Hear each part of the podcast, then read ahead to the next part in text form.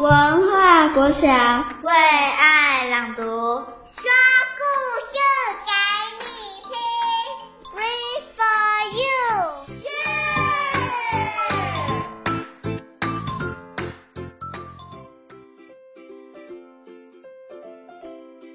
！Dear reader, this is your principal 江启玉。Today I want to read a book for you. It talks about education. Mm, the name of the book is There is only a student at school. Think about it. What will happen if there is only a student at school? Let's figure it out. 啊，今天我要读的是只有一个学生的学校。 啊，这一本书呢，啊，它的图文作者是啊刘旭公啊。今天开学的时候，只来了一位学生，老师们很担心，再这样下去，他们迟早都要失去工作。我们一定要好好的栽培他，这样才能吸引更多的人来我们学校。老师们心里想的是怎样才能继续保有工作？嗯，学音乐的孩子不会变坏，最好多上一点音乐课。音乐老师说，语文课的时间一定要最多，不然怎么读书写字呢？啊，语文老师说，没有健康的身体，什么都不能做，每天都要上体育课。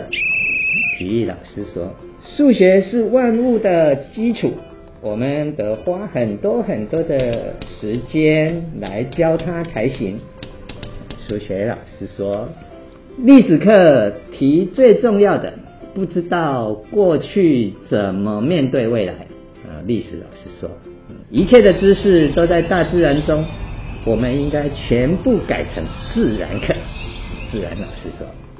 再怎样也得先从地理课开始教，土地才是人的根本。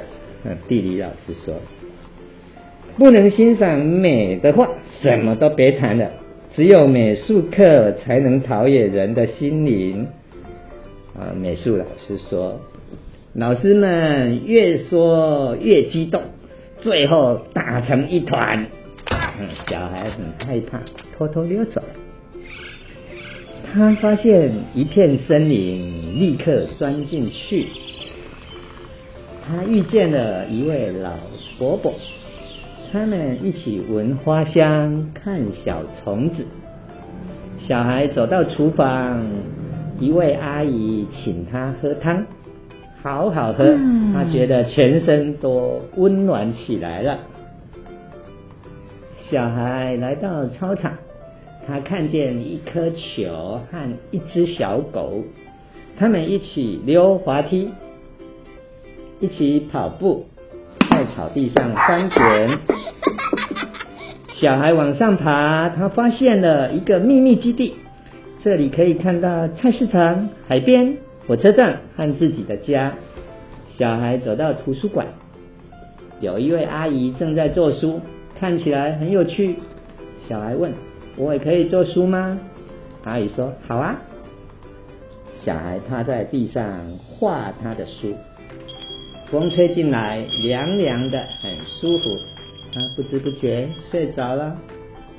一阵吵闹声，老师们走进来，总算被我们找到了。原来在这里睡觉，我就知道不进教室的小孩一定在鬼混。这样翘课乱跑，怎么学到东西呢？当然不可能学到啦！我们都还没开始上课呢。图书馆员请他们小声一点，他让大家看看小孩画的书。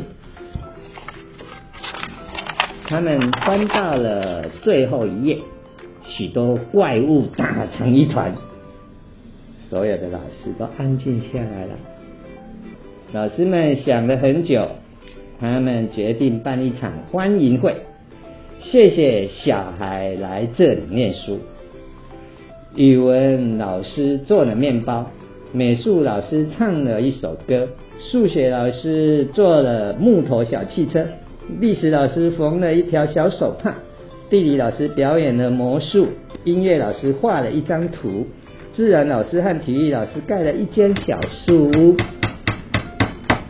从此，这间学校又有很多学生了。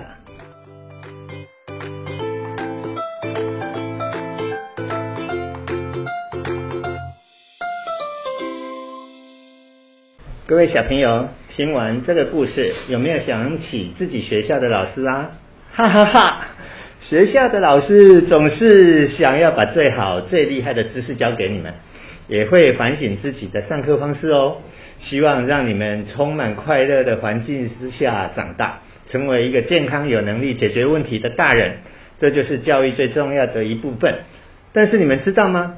世界上还有很多小孩没有办法到学校上课。他们可能是因为性别、贫穷或是宗教的关系，这一辈子都无法接触到知识，也没有办法学习到知识，就无法改变自己的命运，或是成为自己梦想中的大人。世界上的人总是想改变这个状况，希望西元二零三零年以前，能让地球上所有的小孩都能够免费而且公平的完成高品质的小学或中学的教育。这就是联合国永续发展目标的第四项优质教育的内容之一哦。想要知道更多有关优质教育的内容吗？我们可以上网搜寻联合国永续发展目标，就会了解世界上更多需要解决的问题。让我们一起来为世界尽一份心力吧，小朋友，我们下次再见喽。